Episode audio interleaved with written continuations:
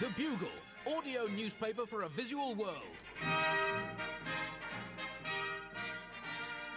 Hello, Buglers, and welcome to issue 4025 of the Bugle audio newspaper for a visual world for the week beginning Monday, the 24th of April 2017, the third of our special Southern Hemispherical editions, recorded live and then broadcast not live in the traditional manner here in Melbourne, the city with more food outlets than people, unrecognisable from what it was even 200 years ago before it was founded. I am Andy Zaltzman, the man once described as one of the most influential artists of the early Renaissance, albeit that the person describing me as such got my name wrong and called me Donatello instead. And I'm joined for the second time in two bugles.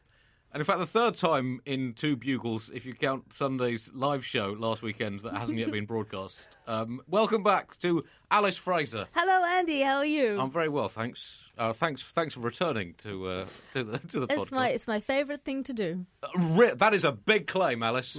Yeah, well, I mean, I took you out for dessert the other night, so that's sort of my second favourite thing to do. Yes, I took my children to you that eat your way around some like basil seed soup. Yeah, I mean, it was basically like eating live frog spawn.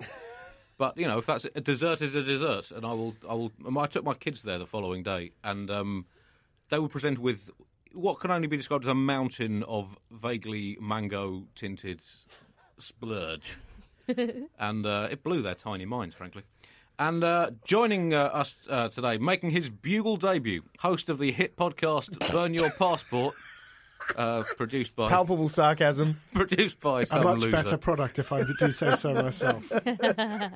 Um, Melbourne's very own Nazeem Hussain. Hey, how's it going? Oh, very good. This How- is my favourite thing to do right now. Right, okay, but just in this current second. Now, Right, that's, I live in the present. Right, okay. Well, I mean, even then, I'm not sure that's true, to be honest.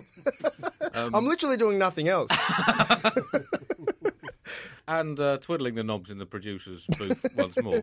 Uh, you're not even in your own booth this week. You're s- sitting at the table. Uh, just off air, we were talking about how much we charged you for this studio Oh, yeah. use. Yeah, Good point. Listen to everything ABC produces uh, on a daily basis. remember Um, that. it's uh, the Bugle's very own Lazarus impersonator, back from the virtual dead. Tom, uh, how was camping? Uh, next question, Andy. no comment. So, uh, Na- Nazeem, as it's your debut, we should introduce Hmm. You gotta to initiate the, me. to the, the horrific bugle initiation. oh, I'll pull my pants down. yeah, based on uh, my years in the British public school system. Um, uh, you're, you're the first bugle guest Yeah. Who has trudged through a sewer whilst covered in snakes. Mate, don't talk about my suburb like that. That's uh, shout out to Burwood in Victoria. No, um, yeah, I was on. Uh, I'm a reality star, guys. Right. Is this, is this just? This is very much an unreality show, so uh, No, I was on I'm a Celebrity, Get Me Out of Here, which is, um, you know, comedians are lining up to do that show. I know you guys. I understand you guys have a version in the What- UK. Well, we, we copied your version. yes. I get kids stopping me in the street, just like normally, like before this show. I used to do like niche, com- you know, like maybe the ABC, SBS, Yeah. race-based political stuff. People knew me as a Muslim guy, so if people recognised me on the street, they'd come up and go, "Hey, uh, Muslim, go back to your country." Polite stuff like that. But now I had a kid say to me, Southbank, after I walked out of the ABC, comes up to me, looks me in the eyes, and goes, "Hey, Nazeem," because he used to throw up on the show. So I don't know what I prefer, that or the Muslim thing, but ah, it was tough. Because we, we first met years ago in Edinburgh when you did my Hmm. Political Animal. show, which probably has slightly lower ratings as a uh, live show in a room with about thirty people in. Thirty-five, I remember. It's good for Edinburgh, man. That's Yeah, good. that was. Isn't the average audience size at Edinburgh three people? Two and a half thousand shows, three people's the average audience. That's what people keep. Right. Well, that is two more than I had for my Edinburgh debut show. Are you counting yourself? no, well, no. In fact, there were more performers in that in my debut solo show than there were genuine audience members. I'd Wow. won ticket sale. John Oliver was doing stuff in the show with me. And then there were a, a few people from uh, the uh, flyering team who were unsuccessfully promoting the show. well, that's the problem. They're flying in the show. So As we record, this is Bugle for the week beginning Monday, the 24th of April. Birthdays all over the world. As we record today, Friday the 21st. it's my birthday. Is it your birthday It's, today? it's my birthday today. Right. I was going to go with the Queen. Uh, well, it is but- also the Queen's birthday. Right. The uh, Queen, 91 today. I bet she Woo! beat you on that. Yeah, just yeah, yeah. I'm catching up. Um, that's impressive to catch up. Um, so we have a special uh, one of our sections in the bin this week, looking back over the Queen's 91 years, the first 45.5% of her scheduled life. Um, also uh, on Sunday, happy 40th birthday to some British comedian who used to do this uh, this show, John something or other. I don't know what happened to him. Um, You and, fired him, I think. oh, sorry, yeah. And happy 37th birthday on Saturday to Helen Zaltzman, uh, another bugle star whom I've known for. Hang on, let me just get my, my calculator out. 2017. I have to say, my favourite uh, Zaltzman. Uh, zing! yeah, 37 years I've known her. Um, and oh, this is the traditional date, the 24th of April, Monday, as this uh, goes out, of the fall of Troy in 1184 BC, according to now discredited historians. But to mark this historic occasion, at some point during the course of today's show, a load of Greek men will emerge from a giant wooden horse and start slaying everything in sight. I saw them in the bathroom outside, actually.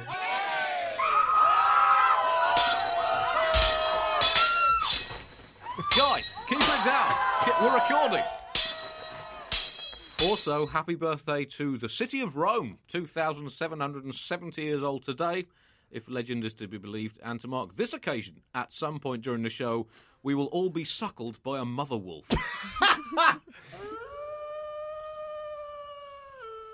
oh, good, I was getting thirsty. oh, that's the good stuff. Who's next? As always, a section of the Bugle is going straight in the bin. This week, necessary kitchen gadgets. After the launch of the Juicero Wi Fi enabled $400 smart juicer uh, that has become the first ever implement to be able to extract juice from fruit, very much the holy grail of science. We look at other must have landmark kitchen gadgets about to revolutionise the market and save us valuable time in our hectic lifestyles, including the Krakatron Shellmeister. A stunning new device. Simply put an egg into the CS 4.2, and the Krakatron will not only crack the shell using an inbuilt mechanical rotary hammer for a more even shell crack, but it will then deposit your egg into a Wi Fi enabled egg cup. It will email you a list of possible things to think about whilst eating an egg. Must be pre cooked, retailing at just $499. Also, the pistachio time. Uh, using microforceps directly inspired by the harrowing mechanisms of modern childbirth, the Pistachio Time uh, 3K breaks open pistachio shells, then fires the ready to eat nutlets into a Wi Fi enabled bowl that sends you an email alert when it thinks you might need a snack based on your snacking habits of the past 10 to 15 years. Saves an estimated 14 minutes per decade if used daily on 2 kilograms of nuts. Uh, warning may, may cause mild confusion. And we look at the Smart Cumber. Exactly the same size and shape as an actual cucumber, the Smart Cumber sits in your fridge, doing nothing, and then emits a piercing alarm at exactly the moment it would have become inedible had it been an actual cucumber. that section in the bin. Top story this week election fever. They said she wouldn't do it. She said she wouldn't do it. No one was asking her to do it. She said she wouldn't do it again. There was absolutely no need to do it. She said she seriously wouldn't do it. Everyone had forgotten that she might do it. But she did it anyway. Theresa May has called a snap election. I mean, it even made the news here in Australia. Yeah. I saw it on my uh, Facebook feed. Well, I mean, that shows what what big story this Mate, is. exactly. It's infiltrated my friendship circle. People are posting up things. I mean, I think in a post-Trump world, you need to up the stakes in politics to get your nose in the news. I, like going back on your word and doing something completely off the cuff and unthought through makes you relatable to the common man because people look at you and, and they go like, "Oh yeah, I remember the time I did a U-turn against traffic on a freeway at midnight because I wanted a McDonald's. I want my politics to reflect that impulse." oh, right. So it's Theresa May playing the. Yeah, it's it's like all the politicians at the moment just sat down and watched an 80s movie marathon and then they just heard the phrase it's mad but it might just work one too many times and they're hoping the public will confuse the word sudden with the word decisive. you know like those people who say I'm just honest when they mean I'm just a cockhead. Come in with your semantics. She called a snap election. She then explained why in a speech outside uh, number 10 Downing Street. Uh, I mean, it was like a six minute speech. Quite impressive that she managed to get through those six minutes without at what, any point saying the words, obviously, this is just naked political opportunism. and that was im- impressive self restraint in between the bits about no one being allowed to play political games anymore and doing what's best for Britain. Naked impressive from political the- opportunism is my favourite kind of naked. Wow, you're sharing too much again, Alex.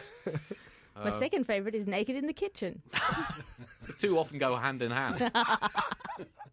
um, if uh, George Osborne's uh, Instagram feed is anything. Uh, look, I digress.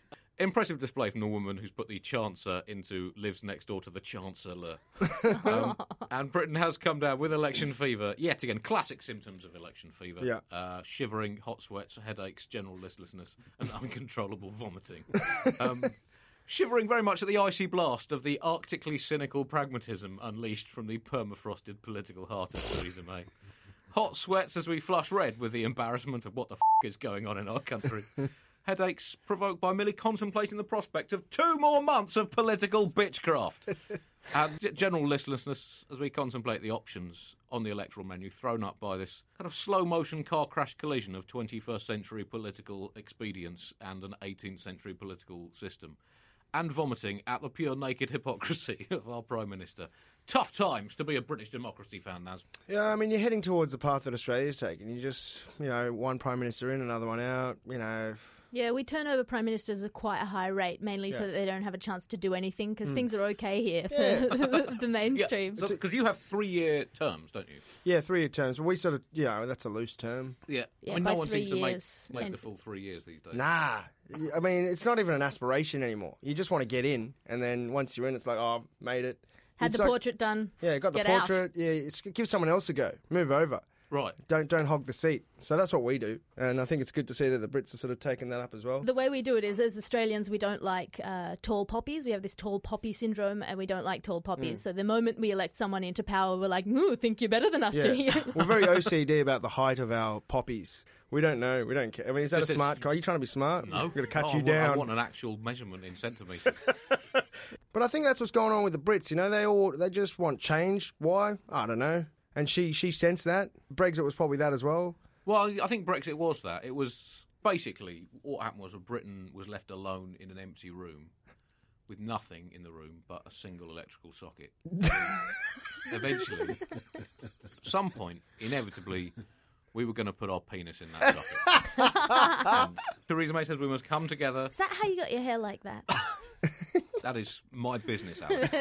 Andy is the manifestation of Britain putting its penis in an electrical socket. Can I use that on my poster, please?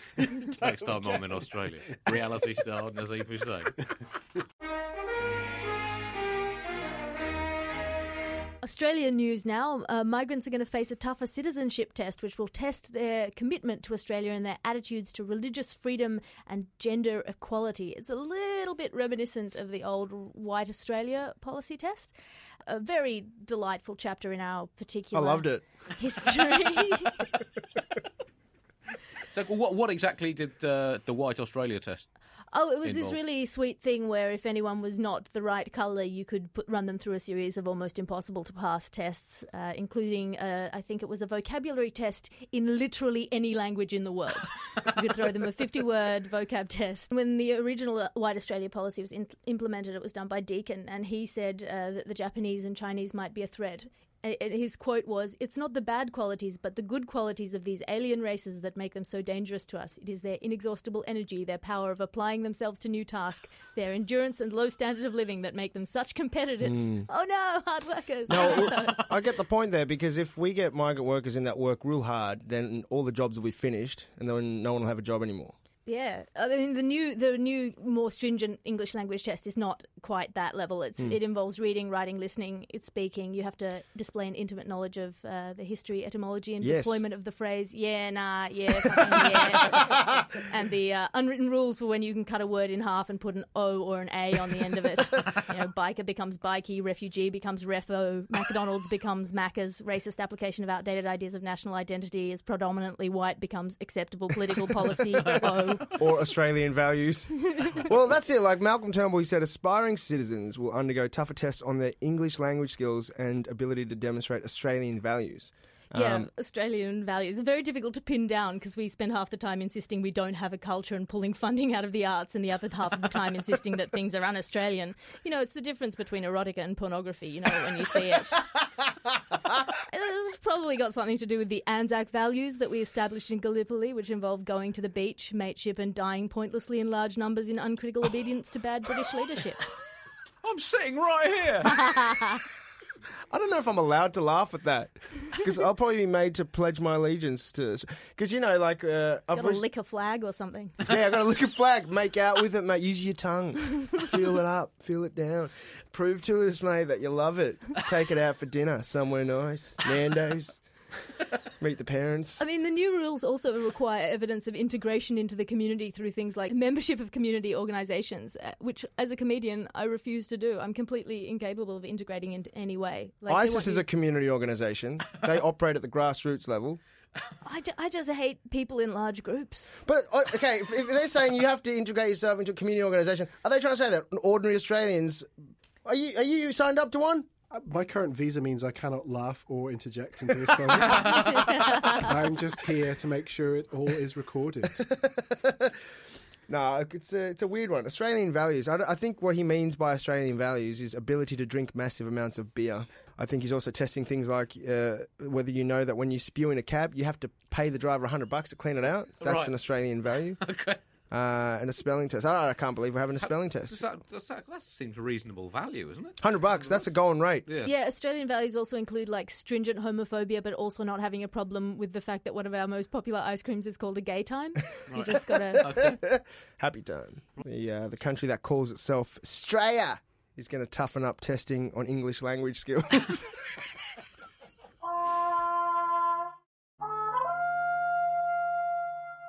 In another Australian story, human rights, obviously, I'm a big fan. but whether you love them or hate them, it does look like they're here to stay. And uh, Australia showed that we need to fight for our human rights all the time because Australian Lego fans, adult, grown up Lego fans, have threatened apparently to lodge human rights complaints over age limits imposed at Melbourne's Legoland Discovery Centre, which state that adults are not allowed in unless accompanied by a child. well, a lot of people are upset about this. A lot of people are complaining, saying this is age discriminatory. Yeah. Doesn't take much to upset pedophiles, does it? oh, what? I can't go unless I take a date. I actually love Lego. yeah. but uh, I mean, there's a time and a place, isn't there? And You got to pick your battles. I mean, the adults, yeah, unable to enter the centre unless accompanied by a child aged 17 or under, except on special monthly adults only nights, which raises the question what the f- goes on at an adults only Lego night? I guess if you legalise adults only Lego nights, you're destroying the sanctity and tradition of all Lego. Or is that gay marriage? I forget. Look, either way, it's going to cause a volcano to sprout up in Melbourne. That's all I know. Lego makes the least comfortable sex toys. I think it's a terrible injustice. I don't think anyone has the right to stop adults from enjoying the simple pleasures of childhood. I demand not only access to children's playgrounds that have Lego in them, but also the right to suck on my fist in public, scream uncontrollably until you bring me the food that I want, and bring my blankie to board meetings. At what stage of an adults only Lego night does someone say, Oh no, I've just realised I'm a grown up? We're all grown ups here. When will the scales fall from our eyes, people? I think it's a natural extension of things like, you know, bronies, which is Bronies? adult male fans of My Little Pony. They're, sort of muscling in on the joy of delicately combing the rainbow hair of a tiny plastic horse. Oh. It's, I think it's a wonderful thing. I think we should move further down this path. I think we need Right. government mandated nap times like they have in Spain. it's working well for them. If you Work- don't working very well, apart from the you know, 50% massive- youth Yeah, apart from unemployment. that. You know, But, yeah. I withdraw. yeah. I think ad- uh, adults playing children's games, it's it's actually healthy. Like a lot of the reason why men have masculinity issues or even turn to radicalism and extremism is because they had unfulfilled childhoods. Right. So I Why reckon build a bomb when you can build a Lego spaceship? exactly get Kim Jong Un, Un. Un Yeah. in there, get ISIS in there. Just get him to play a bit of Lego. We might not have the problems that we have in the world right now. Right. Why has this not been suggested at the United Nations? Well, exactly, because people like you laugh at it and make your stupid comedy podcasts about these serious issues. All right, we could be ending the war, war on terror right now, right here. Just, just mass drop. Just, My just Little throw Ponies Lego over, over Syria. ISIS. Yeah. Hey, Bashar, here's a set of Lego. Maybe he'll he'll change his. Well, I think I mean that could be an interesting change of tack because you know if there was an airdrop of two hundred and fifty thousand My Little Ponies cheaper. over ISIS-controlled areas, it would at least make them stop and think what the f- is going on. Uh, just some breaking news uh, coming in now. Fox News has announced that following the departure of their flagship shitbag, Bill O'Reilly, uh, the 67-year-old 12-time bile-spouting loon of the year from Fostering Social Division Monthly magazine. O'Reilly's hit show The Factor will now be hosted by a rotting pile of festering rat corpses. a Fox spokesman explained, "We figured this was the nearest like-for-like replacement we could find to help smooth the transition."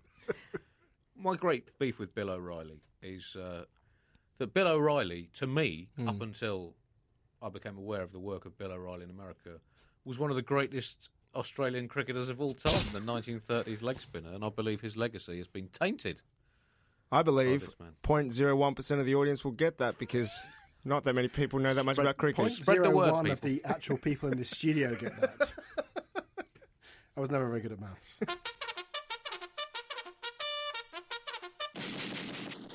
In baby terrorist news, a three-month-old baby has been summoned. Oh, that's. I mean, let, us just stop you right there, Alice, before you explain the story, because I mean, those are pro- probably words that have never been spoken before by any human mouth. Except in, my baby dreams. terrorist. what? You've got to stop eating cheese. He's, he's been pull, called in genuinely to the US Embassy in London for an interview after his grandfather mistakenly ticked that box. You know that box that says, Are you a terrorist? and his grandfather accidentally ticked yes. Uh, so he had to travel in to prove that this three month old baby was not a terrorist. right. And I think, you know, no smoke without fire as far as Exactly. I'm concerned. ISIS is notorious for recruiting young. It's a lot easier to get someone on board a Yeah. radical terrorist agenda before they've developed critical thinking hmm. skills or language or Just like football managers, always going for the best talent as early as you can. It's competitive out there. Yeah. I've I've got friends who've recently had children, and they are pretty good at blowing up your yeah, life. yeah, yeah. You just got to hear them talk about, you know, just the way that they throw stuff at the TV when when Trump's on. You just got to just pick up those sort of anti-Western imperialism sort of vibes. You, you get them early. I've got family friends, Bangladeshi Muslim, family of five, born and raised in Australia, Melbourne, and they were travelling to the US via Canada. They were driving across the border. At the border, four of the five family members got visas or they got accepted into the States. One of them got rejected because apparently he was on a terrorist watch list and he was only five years old. No joke. They were like, "Are you sure you haven't gotten him confused with another Muhammad Abdul?" And they were like, uh, "No." They they legitimately thought they were like, "Well, we can't take any chances because it's his name." They're like, "But "He's five years old." They they blocked him. Right. Well, I mean, statistically, most terrorists were at some point Kids. five years old. Mm. Yeah, So it's a 100% correlation. you've Well- got to, you know, can't argue with the stats. you can't. And yeah, exactly. It's a classic question, you know. Would you go back in time and kill baby Hitler? Is that the question uh, who was asked? Yes, Ben Carson was asked whether. No, in fact, he was asked whether he would have aborted the fetus Hitler, Uh huh. and he said no because he's pro-life. You He's can not. argue about the mathematics on those lives. Probably a significant minus number. But anyway, look, uh, Jeb Bush was asked if he would have killed the baby Hitler, and he said yes. So, Who's um, asking these questions? Well, I mean, these are, this shows what a robust democracy America has, because they have people in the media willing to ask the difficult questions. Yeah, just the to- questions it's absolutely necessary to ask someone before you entrust them Hmm. with high office. I mean, how can you put someone in the White House Hmm. if you do not know what they would hypothetically have done in Austria in 1889 with either a pregnant Mrs. Hitler or a just born Adolf Hitler? You have to know that. Otherwise, you don't know the, how they're going to respond to It's like a sudden surge in the stock market. What would you do as the the host of this podcast? Right. What would you do? Well, I'd go slightly further back in time and try and split up the Hitler marriage. Just awkwardly horn in on their dates. Yeah, They go bad Back to the take Future one, too. take one for the global team. How would that work, Andy? Would you I don't know. would you would you seduce the future Mrs. Hitler? Look, uh, look, I would You turn really up. thought this policy through. Say, I've come from the You future. flirt with Mrs. Hitler. Look, I'm just saying. Hey, I've come for the future. It's Check not out my a question machine. of me necessarily flirting with Mrs. Hitler. Hmm. It's a question of me Flirting with Mr. Hitler.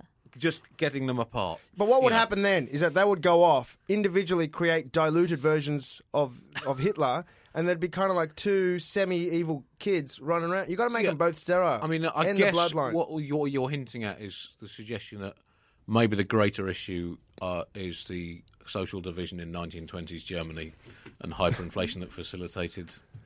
no, ultimate it's rise not. of No, that wasn't No, right, okay, right, okay. None Maybe of what- you are qualified to be the American president. I think we've just proved that. The the specific wording, if we may return to the story at hand, My podcast. I'm going to get control of this. Um, the question on the ESTA form says: Do you seek to engage in, or have you ever have you ever engaged in terrorist activities, espionage, sabotage, or genocide? I think sabotage is the key word. This is not an innocent mistake for me. This is a grandfather who has just had a perfectly passable shirt extremely sabotaged by a baby. this is he's just copped baby chunder all over his favourite jacket or something.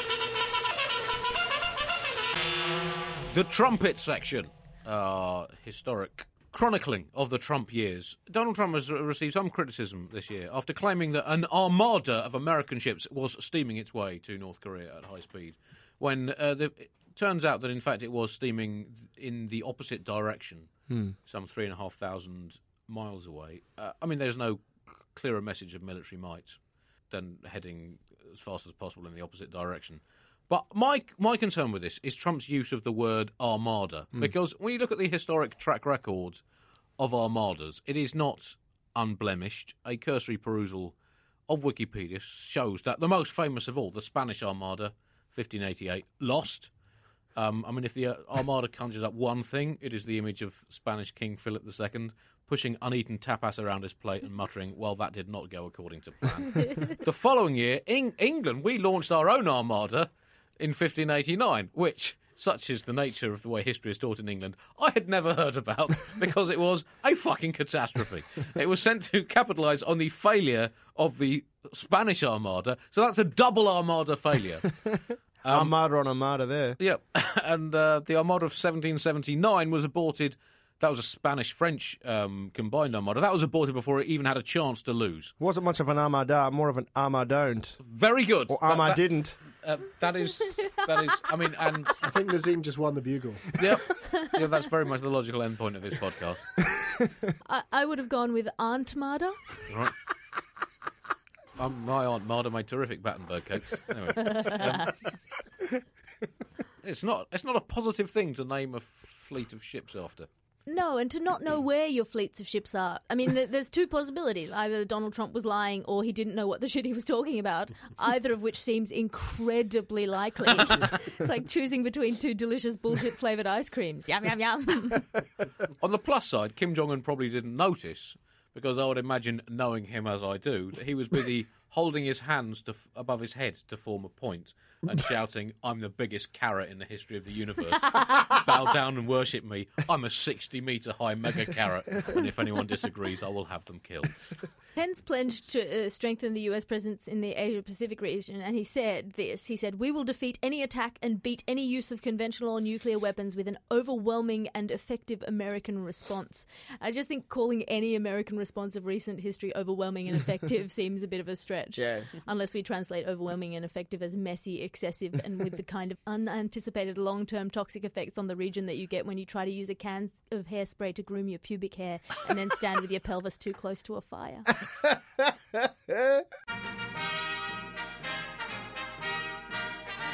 Your emails now, and this came in from Alex Clough, who writes, "Dear Tom, whoever the f- your guest is, and last and certainly least, Chris, I'll be attending your show at the comedy festival on the 16th of April, so that was last weekend." And wondering if you could please satirise not not that show, mate. Uh, I've stopped doing that show for now. I will be doing it in Edinburgh though in August. Roll up, roll up. Please satirise city rivalry, especially between Sydney and Melbourne. He says I currently live in Sydney, but lived in Melbourne for four years, and I've n- never understood why there's such a huge rivalry between the two. Now, as you're you, I'm probably you're- more the team Melbourne. Yeah. And you, well. I was born in Sydney and I have moved here. And again, I think the rivalry is just one of those vanity of small differences things. Ah, Right. there's a big difference. right. Uh, if well, you we want, have the beaches and the cliffs. yeah, we got, we don't have that. So just beaches and cliffs. That's it. Because I, I was reading that uh, some Sydney siders uh, refer to Melbourne as the bleak city. Yeah, but they're they're Sydney siders, so they're they're inherently wrong. Right. Okay. Basically, if you want It's a beautiful, out now. if you want a beautiful city, all right, Yep. beautiful things to look at. If you if you're impressed by visual, go to Sydney. If you want beautiful people and character, and generosity and smiles and laughter and culture, genuine happiness from within, come to Melbourne. Right. That's what happens. That's a, there's a small difference, I guess. I think your kind of two archetypes is Sydney is like a yacht on the harbour with the sun setting and, and the light glittering off the waves and it's warm and you're having a cocktail and some asshole is snorting coke right next to you. If you come to Melbourne, it's somebody in black with a turtleneck and a beret drinking very overpriced latte and judging you. Right, okay. Yeah. So, and Canberra was set up to be an average of those two things. Canberra, I whenever I go through Canberra, I think there are people in the world who have been sent to spy on politicians in Australia, and they must be so bored. Canberra, the city of bored spies. That's what I want the motto to be. Sport now. That's the first time anyone else has said sport now on the show. I'm not comfortable with this. I'm carry taking on. over, Andy. Carry on, Alice. In sport now, Serena Williams has won her 23rd Grand Slam tournament at the Australian Open while pregnant. Whoa. I'm not sure what tennis ranking that gives the fetus, or does it technically count as a doubles match? It surely counts as doubles. Yeah.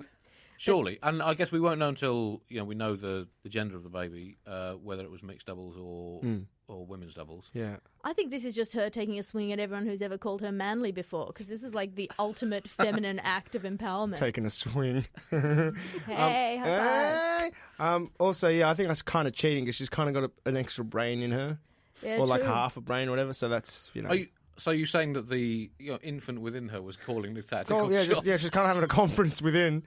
So I don't know. Well, I the whole just- thing's caused a bit of a racket. Hey! I'm stopping. I'm not even starting. Stop there. Stop there.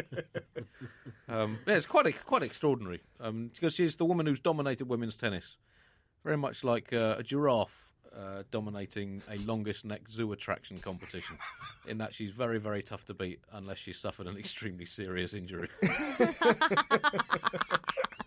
anyway, that brings us towards the end of this week's Bugle. I hope you've enjoyed it. Thanks, Naz. It's been great to have you Thanks for on having the me. show. I enjoyed being on here, especially that last story, which was ace. Very very good. So it took about a minute. Was that a double? No, I'll go. I faltered there. No, it's just thanks for having me. Thank you very much. Alice, thanks once again, and you'll be able to hear more of Alice on the recording of last week's live show. The rest of my uh, Southern Hemisphere tour continues Sydney the 24th to the 27th, then Auckland the 28th and 29th, and uh, Wellington the 30th and 1st of May. Then I'm back home for uh, more UK dates. All details somewhere on the internet, possibly not on my own website. Thank you very much for listening, Buglers. Until next time, goodbye. Bye.